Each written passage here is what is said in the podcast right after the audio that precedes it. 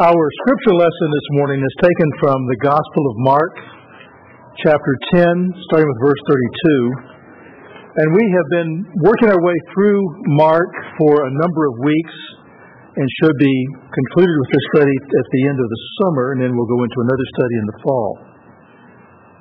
So as you hear this passage, there will be a number of things that should sound familiar because these are themes that have cropped up before on several occasions. So let me read for you these verses beginning with Mark 10:32 through the end of the chapter, which is verse 52. And they were on the road going up to Jerusalem, and Jesus was walking ahead of them, and they were amazed, and those who followed were afraid. And taking the twelve again, he began to tell them what was going to happen to him, saying, See, we are going up to Jerusalem and the Son of Man will be delivered over to the chief priests and the scribes, and they will condemn him to death and deliver him over to the Gentiles. They will mock him and spit on him and flog him and kill him, and after three days he will rise. And James and John, the sons of Zebedee, came up to him and said to him, Teacher, we want you to do for us whatever we ask of you. He said to them, What do you want me to do for you? And they said to him, Grant to us, grant us to sit one at your right hand and one at your left in your glory. Jesus said to them, You are not you do not know what you are asking. Are you able to drink the cup that I drink, or to be baptized with the baptism with which I am baptized? And they said to him, We are able. And Jesus said to them, The cup that I drink you will drink, and with the baptism with which I am baptized you will be baptized. But to sit at my right hand or at my left is not mine to grant, but for those for whom it has been prepared. And when the ten heard it, they began to be indignant at James and John. And Jesus called unto him and said to them, You know that those who are considered rulers of the Gentiles lord over them, and their great ones exercise authority over them, but it shall not be so among you. But whoever would be great among you must be your servant, and whoever would be first among you must be slave of all. For even the Son of Man came not to be served, but to serve, and to give his life as a ransom for many. And they came to Jericho, and he was leaving Jericho with his disciples and a great crowd, Bartimaeus, a blind beggar, the son of Timaeus, was sitting by the roadside, and when he heard that it was Jesus of Nazareth, he began to cry out and say, Jesus, son of David, have mercy on me. And then he rebuked him, telling him to be silent. But he cried out all the more, Son of David, have mercy on me. And Jesus stopped and said, Call him. And they called the blind man, saying to him, Take heart, get up, he is calling you. And throwing off his cloak, he sprang up and came to Jesus. And Jesus said to him, What do you want me to do for you? And the blind man said to him, Rabbi, let me recover my sight. And Jesus said to him, Go your way, your faith has made you well. And immediately he recovered his sight and followed him on the way. The Gospel of the Lord.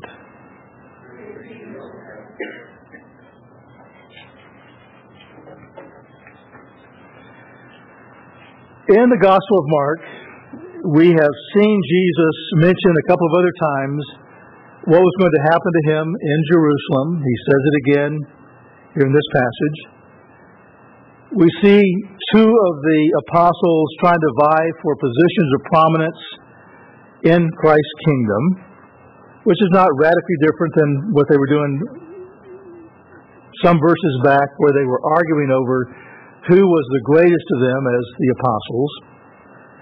And then we see Jesus healing a man who was blind, and we've seen Jesus do this before as well heal people as well as healing someone who was blind. So, what do we learn from these things? Things which we have considered in one way or another before. And we'll get to that in just a moment. But just be aware that Jesus has been on a trip to Jerusalem, and they are almost there. Next Sunday, the next chapter, they're entering Jerusalem. So this journey is almost at an end. How many of you have ever taken a road trip with your family? Anybody? Raise your hand. Okay. I had four children. We would take road trips to go different places, to visit relatives, go to Disney World or whatever. And there was sort of a, a sameness to every trip that we would take. We'd get everything ready, make sure all the lights were out in the house, everything locked up, get in the car, and you know, 30 minutes from home, so I have to use the bathroom. You know, see, can't you wait? No, I can't wait. I've got to go. Go back. So you'd find some place to pull in, and they would run in. Then you'd keep going, and then so I'm, I'm going to be sick, you know, and this, is there a bag or something like that, you know, this, sick. And then, you know, just, there's just one thing after another. And then there's always the, you know, are we there yet? How much further? If you're going a long way like to Seattle, it's, it's a long drive. You know, going to take you maybe two days driving all day, every day. You know. And I imagine there was probably something similar with the disciples. You know, all the church bus, you know, they're traveling along, and somebody in the back, you know, are we there yet? I'm hungry. Let's stop and get something to eat. You know, they, you know, they were walking, obviously, but but it's the same thing. It was a long trip, and Jesus repeated over and over and over, "We're going to Jerusalem, and when I get when you get to Jerusalem, things are going to happen to me." And they didn't either didn't believe that or didn't want that to happen. But he says it again. And, and I know in English, when we read something over and over and over, it gets tedious. We don't like that. But you need to understand in the Bible, when, when things are repeated, there is a, an emphasis which is there that we need to sit up and take note. And sometimes there'll be little variations of difference in each repetition. And here there's more information which is given. Here Jesus said he's going to be turned over to the Gentiles and, and so forth. He's more descriptive of what's going to happen to him with the spitting on him and the mocking, and the flogging, and so forth. But he's told him before that he's going to be mistreated in Jerusalem and put to death, and then he'll rise back to life. And he says this now to the third time for them. Three times he's told the disciples very specifically what's going to happen to him in Jerusalem. And when I say, what, you know, what's the matter with them? Are they brain dead? You know, why don't they understand? Why can't you say once and they would get it? Well, maybe the brain dead thing wasn't the best way to say this, but but how many of you with children ever tell your children just one time to do something? They just magically do it. You know, get ready for bed, get in bed. You know, like, hey, I told you five minutes ago, get ready for bed. Come on now, you know, get ready for bed. I'm not messing around. Go up, get in your pajamas, get into bed. And finally, you know, okay, I'm going to go in the kitchen and get uh, whatever instrument torture we use. And coming back, and then you you put an edge in your voice. It sounds like you're just right on the verge of being a psychopath, and they scurry off and they do what you say. But you told them maybe half a dozen times, right? And even adults, does your boss just tell you one time do something, or does he have to remind you because you forgot or didn't understand? And you know, probably. But we are people who sometimes are slow to have things sink into us. And so Jesus now says the third time to the disciples that he's going to Jerusalem and there he's going to be mistreated, he's going to be put to death, and then he's going to rise back to life. Now, my guess is this was one of those things which was beyond their, their comprehension they didn't understand why he would have to go through all of these things. They believed that he was going to be the Messiah, but their mindset was such that someone who assumes a position of power does this in a different way. And We'll get to that in just in just a moment. But Jesus explains very clearly what's going to happen to him. There are some who would say, that God's plan was for Jesus to come to preach. Everybody would rally around him. He would establish his kingdom, and everything would be hunky dory from that point in time on. But things didn't go the way God had planned, and Jesus was rejected by the Jews and Jewish leaders, and they put him to death. And so God had to scramble around and come up with a with a, an interim plan to, to see how everything's going to work out. Now, we would reject that idea because Jesus said very, very clearly, over and over and over again, what was going to happen to him.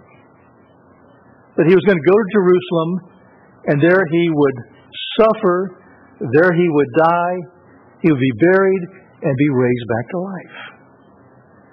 So his crucifixion was not something that caught God off guard, but this was part of the plan. If you'd go back to the Old Testament to passages such as Psalm 22, which you read through that, it sounds just like Jesus' crucifixion, because it was a, a messianic psalm that did speak of Jesus' crucifixion. Or Isaiah 53, you read through that, so this sounds like Jesus being rejected and, and killed and so forth. And you say, yes, that's, that's a messianic passage. It's a prophetic passage. And so now things are coming to a close, and Jesus is almost in Jerusalem, and these things are just about to take place, about a week, a week after this. Now, as you read, it says, you know, they were going up to Jerusalem. Now, that you may or may not know the geography of of the Middle East or Palestine, but uh, they're in Jericho at this point. Jericho is about 3,000, maybe 3,300 feet below Jerusalem. So if you're in Jericho and say, we're going up to Jerusalem, you are literally going up to Jerusalem. And so the songs of ascent, which we would read in the Psalms, were songs that the pilgrims coming to Jerusalem for Passover would sing. Songs of ascent, they're climbing the road up to, up to Jerusalem. Also, we probably think of Jericho in terms of what happened uh, under Joshua and the walls fell down, the city was destroyed and everything. It was rebuilt. It was a very, a very beautiful city. It was a very delightful city, a very prominent city. And it was very, it was, it was so significant that it was a city that Mark Antony gave to Cleopatra as a present. And she would go there for vacations and stuff. So it was a pretty nice place. So they're in Jerusalem, rebuilt from the ruins of years before. And as they are coming out of town, some things happen. One of the things which happened while they were in Jerusalem, or while they were in Jericho, was that the apostles, at least two of the apostles, James and John, come up to Jesus. We're told in Matthew that their mother was with them, and it may well have been her, their mother who was the one who was doing the talking. But the gist of their conversation was, you know, Jesus, we want you to do whatever we ask. And Jesus is smart enough to not just say, yes, I will. He said, what do you, you know, what do you want? You know, what do you want? And they said, or maybe their mother said, I want one to sit on your right hand, one on your left when you come into your kingdom. Now the other disciples were indignant when they heard them ask this. Well, remember they had just been arguing not too long ago about who was the greatest, and now here these two trying to vie for you know the top positions in the kingdom. They don't they don't like that. And Jesus told them this was not his to give. This was something that was in the purview of the Father, and he was the one who would determine who would have those kind of positions in the kingdom. But but he goes on to tell them some things, and it, and really this is what these three accounts are speaking of about his death in Jerusalem, about positions of prominence or leadership in the church or in the kingdom, and even about the healing of the blind man. The world has a mindset of how things are to happen. And unfortunately, Christians come out of the world, but they don't necessarily get all the world out of them. And we still seem to think that things happen in the church the same way they happen in the world. For instance, Jesus says that the way to, to his glory is through the grave. Now, a military ruler would say the way to glory is through military conquest. If we read Roman history, the Romans were in charge during this time we can read about someone such as Octavian, who was a relative of Julius Caesar. In fact, Caesar actually adopted him as his son. When Caesar was assassinated, Octavian went after Caesar's enemies and over a period of time defeated them and secured a position of prominence by defeating the enemies, uh, Caesar's enemies at Philippi, the plains of Philippi. Came back, he was made emperor, Later, his name was changed to Augustus. Augustus Caesar, Caesar Augustus, one who issued that decree that sent Mary and Joseph to Jerusalem, all of that. But he was someone who was victorious in battle. He conquered his enemies. And he secured a position and reigned a long time in Rome. And that's kind of the mindset that the disciples had. We're going to have this, this little war, we'll come out on top, and then Jesus is going to be made, made king. And we'll kind of jockey to see who's going to be on his right and who is left, and so forth. And Jesus is saying, in, in the kingdom, it doesn't work like that. You, know, you want these positions of prominence, but you have to realize that in the kingdom, the one who is the servant of all is the one who is the leader. Now, I know that they didn't understand that, at least not at this point. I've heard people take this passage and interpret it by saying churches should look at whoever is the most incompetent, inept, uneducated, uncouth person and make him one of the leaders in the church. If you're the village idiot, you got the, you know, uh, a good shot at doing this. And that's not what Jesus is saying. But what he's saying is, in his kingdom, in the church, you know who's going to be a good leader by the one who was a good servant. Now, in our culture, we don't have servants not like they did in Jesus' day. In Jesus' day, servants were were slaves. They had no rights of their own to speak of, and their job was to take care of the people who were their masters. So a good servant wasn't somebody who would shout through the house, "Hey, it's uh, 4:30. I'm getting up early so I can fix breakfast for everybody." Or everybody's eating. I'm going to clean up. I'm going to go out to the fields and work. Or come back here. I'm getting lunch for everybody. You've eaten. Why don't you guys go take a nap? I'm the servant. I'm going to go back out to the fields and do some more work. And no. Anybody ever watched Downton Abbey? You know what you, you learn. People who are in service are to do their jobs and stay out of sight. Do their jobs well and stay out of sight. But those jobs that are well done are noted. They're noted and they're appreciated. And so those who are servants in the church are to be people who've shown that they are good leaders.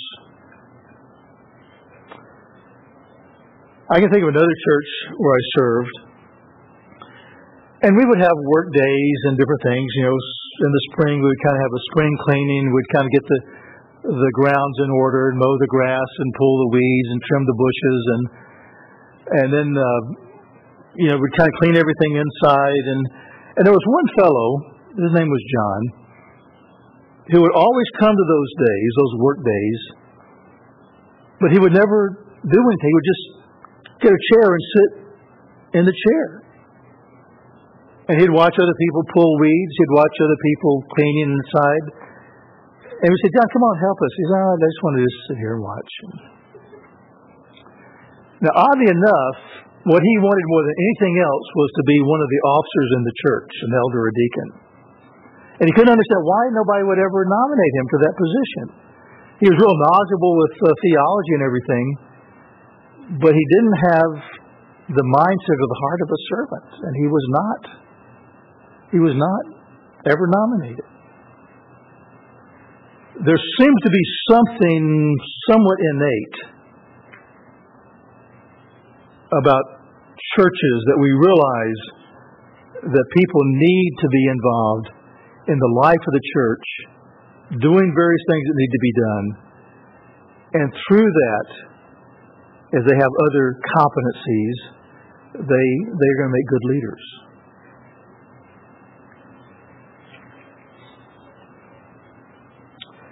we remember that in Acts, after Jesus' ascension, as things started to uh, go on, the apostles were spending a lot of their time serving widows. And disputes rose because some groups said, hey, we're not getting as much food as these people, and they're getting more desserts than us, and they were not very happy. So the apostles kind of got, it sounds like they had a little bit frustrated. Hey, you know, look, we, we're supposed to be preaching and praying and things like that. And we're spending too much time waiting on tables. Anybody can do this. So why don't we select some people, some good people who can take over this work? And they did. They, they elected several people. Some of those are mentioned in the, the verses to follow. They were, were significant people, had uh, a good understanding of theology and, and a love for other people and all of that. But they took over that ministry of feeding the widows. So that the apostles, who were not above doing that, realized they had a job which was more important to do. So sometimes as churches get going, the people who may well have been very servant minded and they're elected to an office, say an elder, they, they now spend their time uh, meeting with people, helping people, doing those kinds of things. They're not always doing the more menial things. Not that they're above that, but those other things other people can do. And they now are free to do things which are, are more important within the kingdom, within the church. Now, Dan Breed is not here, so let me just say something about, uh, about a pastor. And as I've served as a pastor for a long time, I've had, um, I've had different experiences.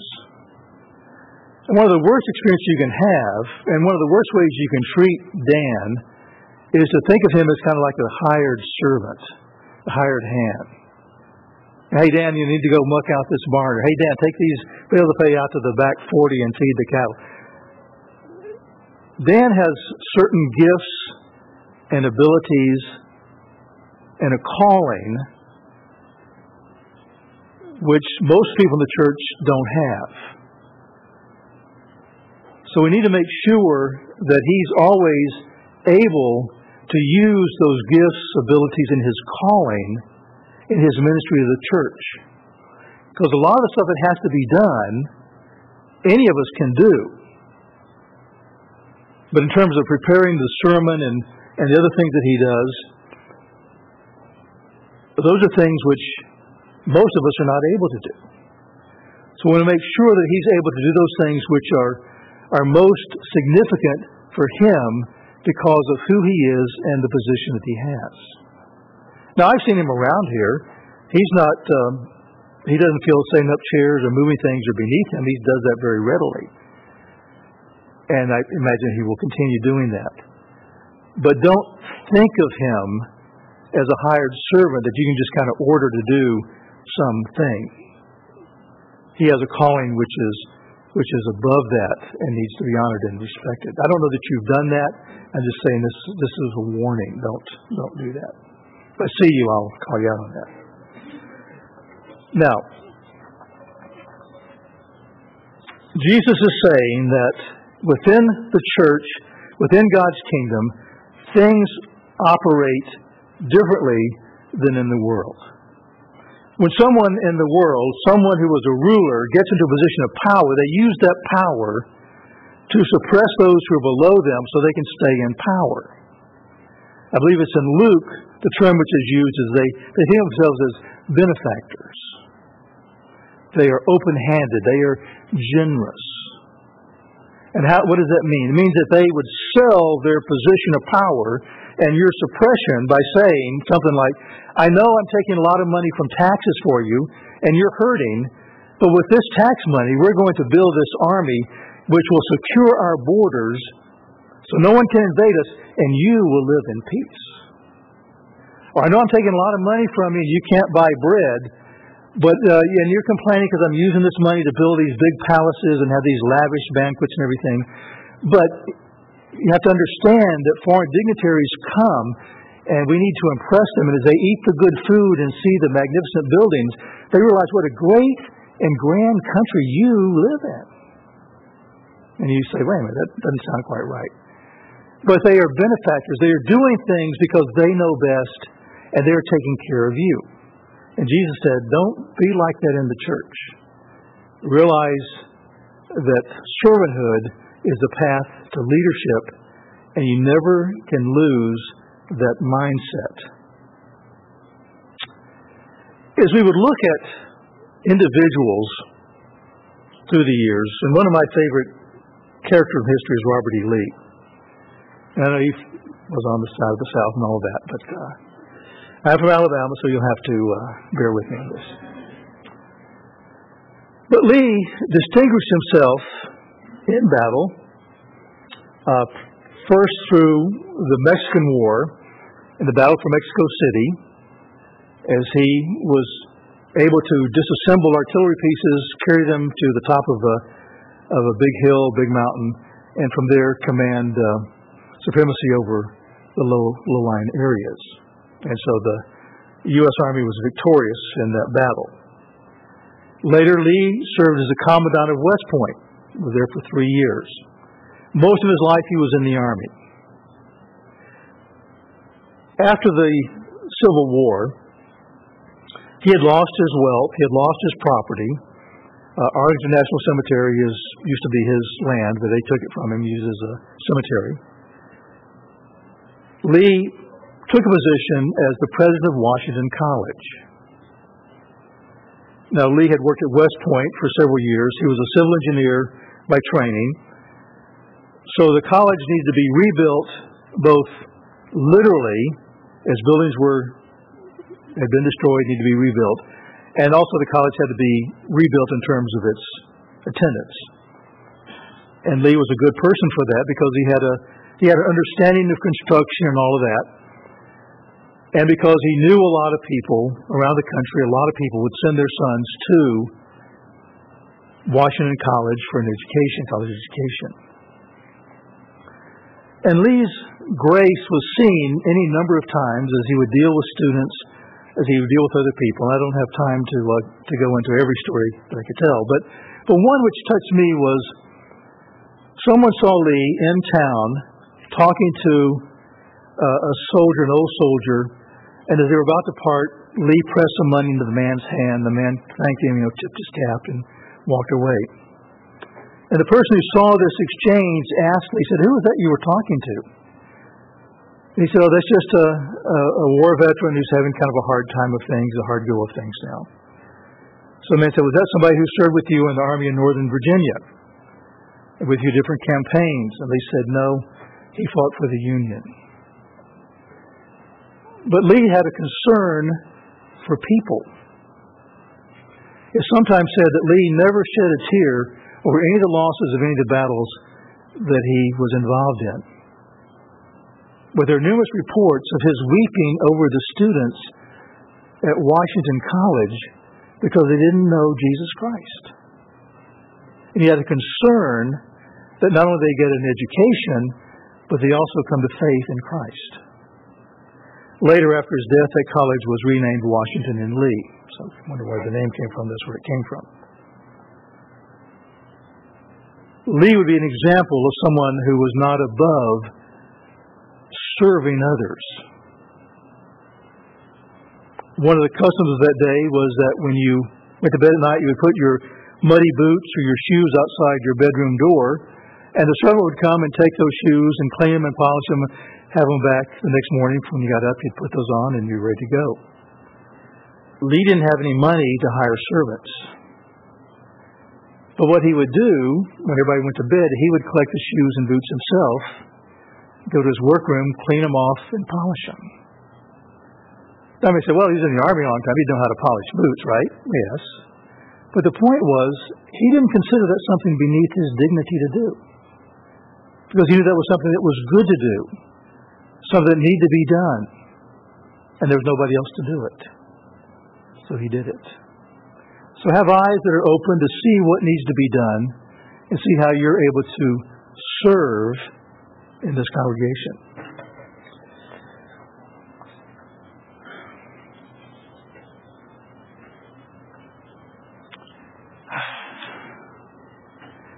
One of the bad things about taking such a large portion of scriptures, there's more than you can cover in about a 30 minute period of time.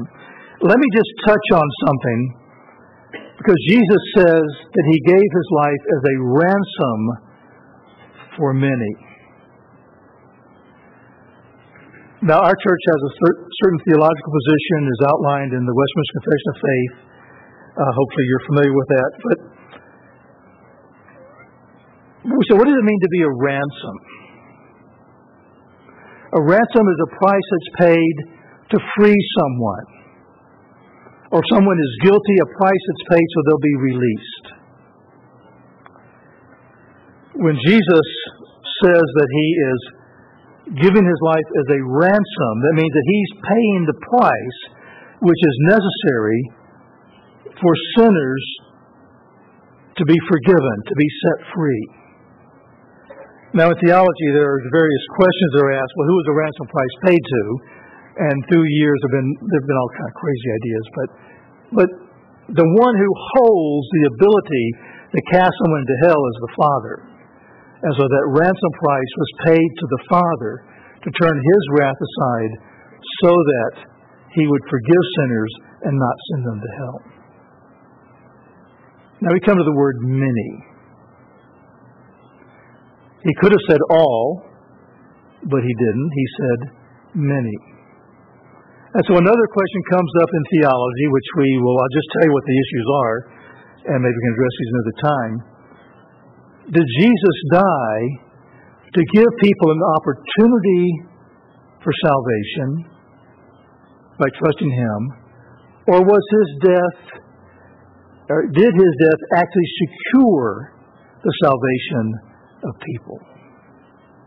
And the position our church takes is that Jesus' death actually secured salvation for those who were His. And we recognize that not everybody is Jesus. Jesus's. I think say that in the possessive. Maybe earlier he talked about hell, those who are cast into hell. They don't belong to Jesus, obviously. In John 10, Jesus says to those Jews who were opposing him that they were not part of his flock, they were not his sheep. Now, regardless of which of those two positions you take, we kind of wind up in the same position. Some people see salvation and some people don't. But how that actually unfolds and works uh, gets into some pretty heavy duty theology, which we do cover in one of our lab classes, by the way, on the salvation, talking about salvation. But just uh, kind of keep that in mind that there are issues there. And I would say, take heart that he said he gives his life as a ransom for many. He doesn't use the word few. Many people will be saved. In the book of Revelation, the Apostle John says that in heaven he saw a multitude that no man could number, from every language and tribe and people of the earth. And then we come to the last the last section about Bartimaeus, this blind man who calls out to Jesus. He's a beggar, part of the outcast of society, not someone who was uh, very welcome in many places. People are telling him to be quiet as he calls out to Jesus, and Jesus says, Call him. And so they tell him, Hey, take heart, he's calling for you. So the man jumps up, throws off his robe, and and I don't know if he led to Jesus or knew where Jesus was. He, he makes his way to Jesus.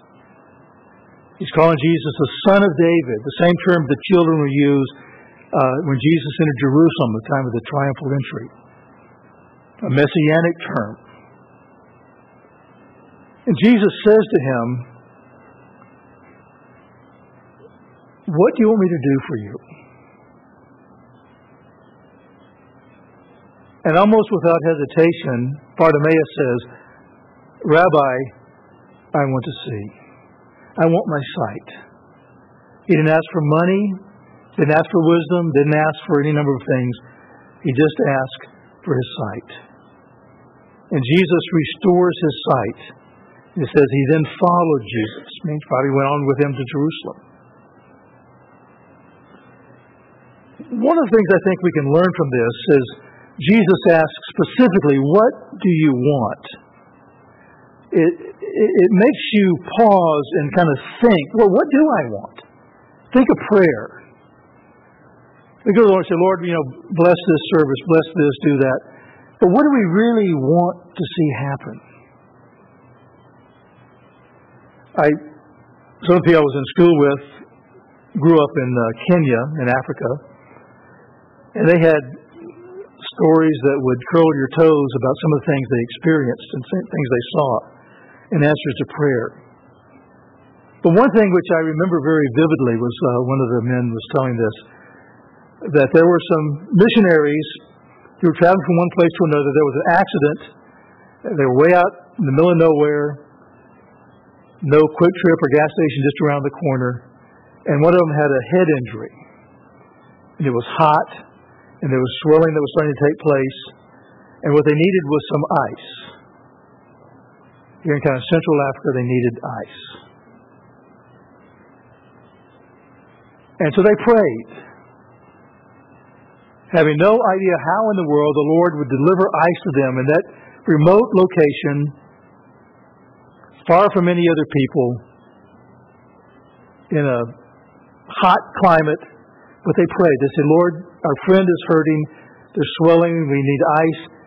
Please provide some ice.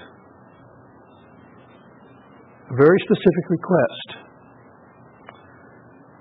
And much to their surprise, a thunderstorm blew up, started to rain, and part of that storm was hail.